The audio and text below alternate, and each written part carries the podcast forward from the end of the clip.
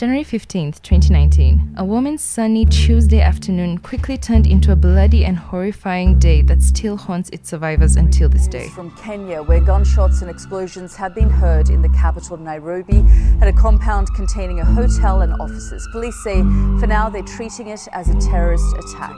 It's happened in the Westlands district of the city. Key suspect of the 14 Riverside Drive attack that claimed the lives of 21 innocent individuals and uh, Five Al Shabaab terrorists armed with explosives, automatic weapons, and grenades attacked the Dusit D2 Commercial Center, a six building complex of shops, offices, and a hotel. At least 21 people, including one US citizen, were killed in the assault. One of the survivors was my sister. My name is Sylvia Muia, and this is Nation Reports podcast.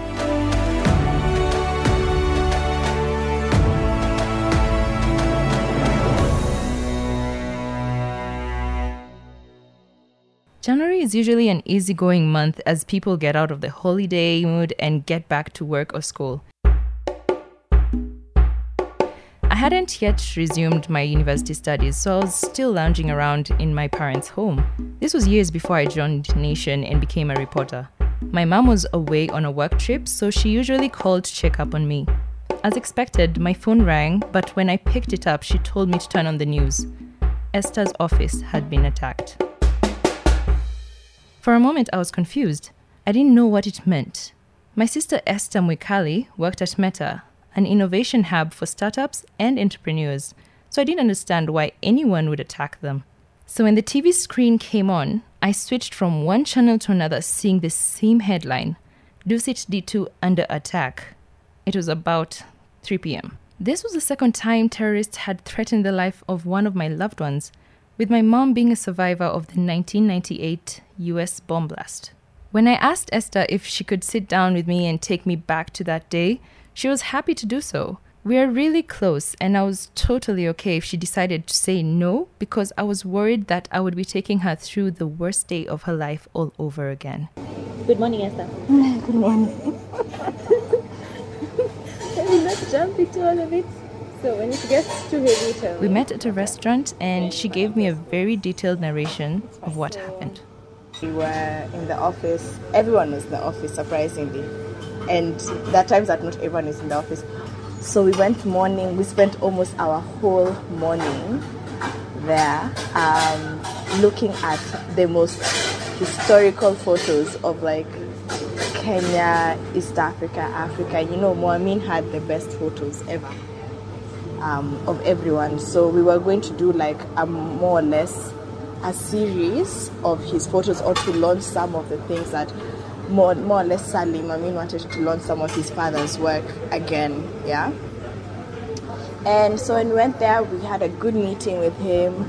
Um, we got to understand more about Mo Amin's work. I appreciated it even more, photojournalism. And then we went back to the office and and funny thing is that you know i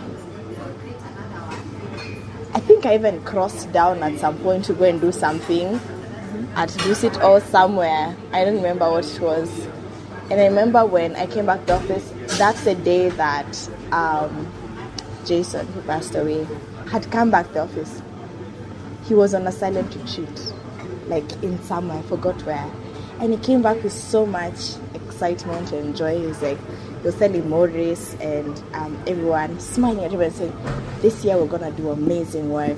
We're gonna do change the ecosystem." You know, he was so hyped up. And then um, he went down to have lunch.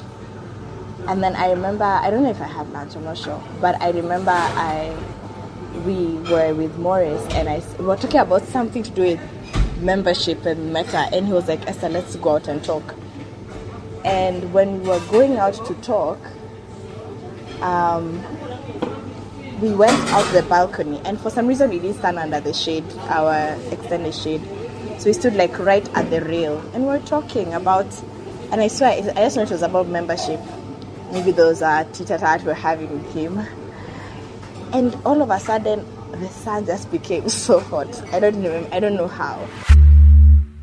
I saw fragments and and liquid just moving up. I didn't realize what that was. So I stood there and I didn't even realize I put the phone down. Um, and in instant, when that happened there, like literally two or three minutes, the guys are like, what the hell was that?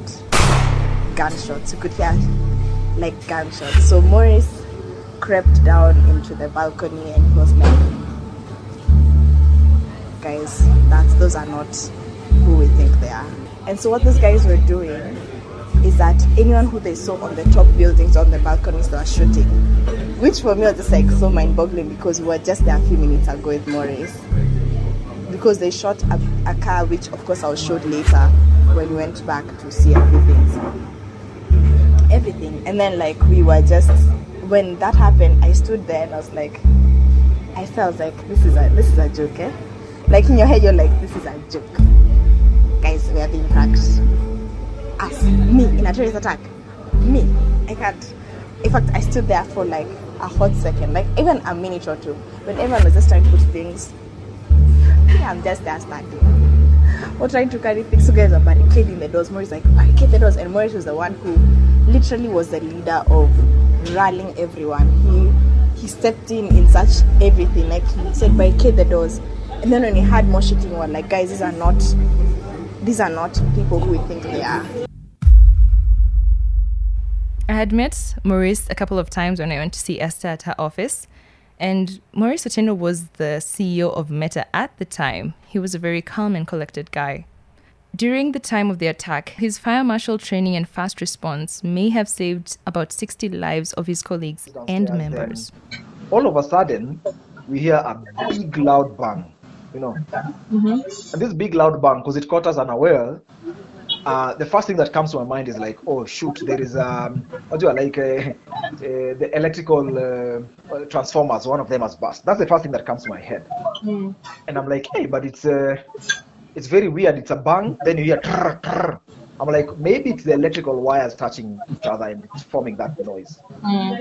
Um, all of a sudden, I see dust coming up from one of the windows, and we rush to go see there, and it's coming straight from the secret garden side because we are on the sixth floor. Um, and in my mind, I thought like maybe there's been a very huge accident in the kitchen until I hear some noises on the other side, which is the balcony. If you know the orientation of the Metta, there's a balcony that is facing the main entrance to the complex. So we hear people shouting. I rush there, and what I see is these guys who are armed, and they looked lighter than you know. no- Their skin was not as dark as I am. And for me, the first thing that came to mind is like, why are white people attacking us? You know, and they were shooting. The, the reason why I knew they were attacking us is because they were shooting at a guard's uh, house, uh, kind of uh, uh, house. And I was like, oh, this is an attack. So the first thing I did is turn to the team and say, guys, we are under attack. I think, and they, they were mixing information. Some people are like, no, no, it's actually the people are trying to rob I and M Bank, which is downstairs. And the first thing that came to my mind, because again, this was the second time I'm in a similar situation, somehow a similar situation.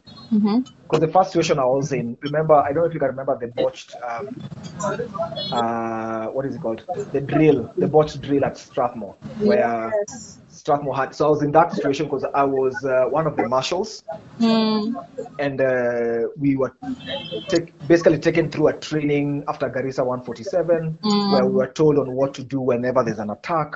But now comes a situation where during this uh, drill, there was a mistake that happened and there was miscommunication and people got hurt and somebody died. you know? Mm-hmm. So coming off that, I think the adrenaline just checked in, and the first thing that I told the guys, because they usually train you on like, the first thing is flight, like run away. You know, mm-hmm. if you cannot run away, then hide. If you cannot mm-hmm. hide, then fight. So for us, the flight could not happen. We could not run away because we are on the sixth floor. We are next to the entrance. Mm-hmm. So the next best option was for us to hide. And the first thing that we did is it checked in, and it was almost like you're a commander, you know. And I was just telling guys, carry those tables, cover that place, lock that exit, do this, do that. And the first thing that I told, I think the next thing that I told guys when now we identify that now it's an attack, is mm-hmm. can you switch off your phones, find a place to hide, everybody arm yourself with something like bottles, fire extinguishers, whatever you can get, arm yourself with it and hide. Uh, and that's what happened. And people hid. Um, and while people are hiding now, you know, it's when it's dawning on me, like, yes, seriously, there's a potential of us dying. Um, and it's dawning on you because now you can hear people screaming. You know, you can hear people screaming outside. You can hear the gunshots now coming closer and closer. Um, and you hear sirens. And all of a sudden, you see phones buzzing, you know. Um, and the first thing that I go to is Twitter and see that yes, there's a terror attack that has been established at Dusit D2. Um, then your phone starts ringing and uh, you see your charge literally going down. You know, you have 80, 90% charge. And because of the phone is constantly ringing, you just see it go down. Um, and I remember talking to a couple of people, talking to the likes of Terian, and Terian was like, You're okay, the help is on the way. What can you see? You know, and please hide. Um, and guys, there's an organization that people have not given credit a lot, but it's called Rescue. Rescue is the organization that does a lot of this emergency uh, response.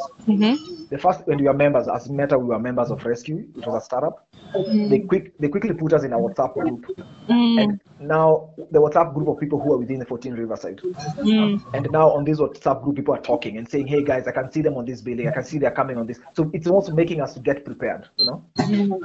Um, so that's what happens during that session. I think that was about exactly. I even remember the time. It was 3:15 p.m. on the 15th of, uh, of um, January. So we stay in hiding. But meanwhile, while we are hiding, there was another guy who uh, he- I can't remember his name now, but he was working at bar, at Me, at uh, the kitchen at Metta. He he was involved in Westgate.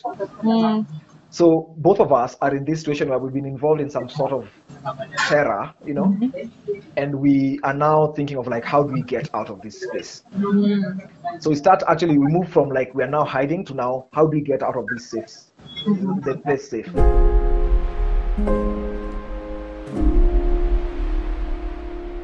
So by the time when that hit, so I called mom. and it was the I called and it was the funniest thing. So I called and I was like, Mom, we're being shot at, send help, please. And I was very calm. She's like, What's going on? I'm like, Mom, we're being shot at and that's what I could say. We're being shot at, send help. So when all this we are seated, it's like we're sitting dark. Stories start coming on Twitter it's uh, still I'm back. And I don't know at what point, maybe in 30 minutes or 40 minutes into it, guys are like, it's a terrorist attack. As her younger sister, these were not easy words to hear. I thought this conversation was going to be hard for her, but I was holding back tears the whole time. So we're going to do a recap from maybe if you remember what happened that morning. Like maybe you're not going to work. Just you going to work and it was like a normal day for you, right? It was a normal day. We just Meet Aida Nganga, who remembers how everyone was acting in that moment of desperation and confusion. So then at some point, I think after maybe 10, 15 minutes, I can't recall, Maurice came and. He's like, Ada, come with me to the washroom. So he's the one who literally was like, no, you can't be here. Picked me, took me to the bathroom. Went to the bathroom, I see like Uko drew the ceiling is like broken. Kumbe like two of my colleagues were in the ceiling, Uko, almost falling down. So everybody was calling Morris. I remember he was so frantic. He's like, stop calling me, guys, stop calling me. Because now everybody see, everybody's trying to contact you. Before even that, you know, the team is hiding. Guys are, you know, para- paranoid. Like I can remember Ida's face. She was super paranoid, and uh, it's almost like she's having a, a panic attack. And that's the last thing that we, uh, we need. So we don't know even how to handle her. We are shouting at her, you know, like keep quiet. and, and she's like, oh, she's just panicking. One of my colleagues, Solo, is super devastated. What does he do? He goes into the bathroom, the mm-hmm. ladies' bathroom where everybody is. Mm-hmm. He goes onto the ceiling as a way of hiding. Mm-hmm. I follow him there, you know, and the next thing we see is Solo is on the floor because he fell from the ceiling to the floor. Oh my god. So it's like craziness, but nobody's laughing. Everybody's just like everybody's fighting for the little space where they can hide. Like Esther was hiding under the the kitchen cabinets and holding uh, soda bottles as, her- as her weapons, you know. Um, but while all these were going on, of course, I'm, I'm I'm the team leader of this organization, and you're thinking of like I need to get this out. Like this thing cannot stop. And and the first thing that comes to my mind is like, how do we get out?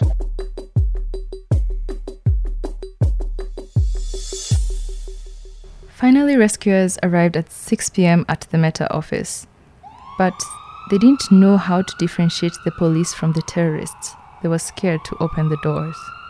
One of the deceased was the only US citizen to be caught in the crossfire. His name was Jason Spindler. But the one thing that now broke my heart on that particular evening is that I received a call from my previous boss uh, called Aaron. And Aaron is like, hey, Maurice, how are you doing? I'm so sorry for what has happened. I hope you guys are safe. Um, did you see Jason? Uh, and I'm like, yes, he was at his place. And he's like, okay, how was Jason dressed? I'm like, I'm the last person, I'm literally the last person to have seen this guy. He was dressed in a blue shirt and a beige trouser. And um, the last time I saw him, he was paying for lunch at Secret Garden. And uh, Aaron breaks into tears. He starts crying. Remember, this this is my boss. This is somebody who was in power. You know. Uh, so for him to break down, I'm also devastated. I'm like, what the hell is going on? Because it must be serious. And the first thing he tells me is like, can you look? Just Google New York Times. And when I Google New York Times, the first thing I see is a picture basically of Jason laying on the table, and you can see clearly that there's something that has, you know, penetrated his chest or his body parts because he's bleeding, but he's laying and his head is on the on the on the on the table, and that's how I broke news to the family that their son was dead. You know. Only two days after the attack, the Dusit building management asked Esther and her colleagues to go back, check on their office, and pick their belongings. Called by by Putin Riverside, the management. Like um, said, Esther, since you're the head of operations, I need you to come and don't come alone. It's advisable. We need it, we need to assess damage pick anything that you might want because it's going to be under investigation for some time. So I remember I told Ida, let's go. Maurice, I called him Sistwende. And we got there. Eventually, business had to go back as usual, and they had no choice but to work in the same office that held terrifying memories. It never. I don't think it ever went back to normal. Like it was. Was still orangey. Like, yeah. We'd always look down and would see that place like we'd see up and down kamesimama hapa ndo nje kwa sababu the grass was green around and then kuna ka ako ka patch um, honestly i think the hardest part was the first anniversary the one we all wore white um, and i think that's because one of the survivors the nurse died a year later. So she was added to the statistic, you know, thinking that she'll probably have survived, but she wasn't able to survive. Um, seeing some of the people who actually did survive that, because it was for Dusit, but we were all invited, everybody at 14 Riverside Drive. Everybody was wearing white, um, the management spoke, were photos everywhere of everyone who had died. And just going through that, I think it was the den or something, I can't remember. Just looking at everyone else and thinking, why them and not me? Like, am I special? No. Um, you know, they were working. They never thought when they woke up that something like that would actually happen.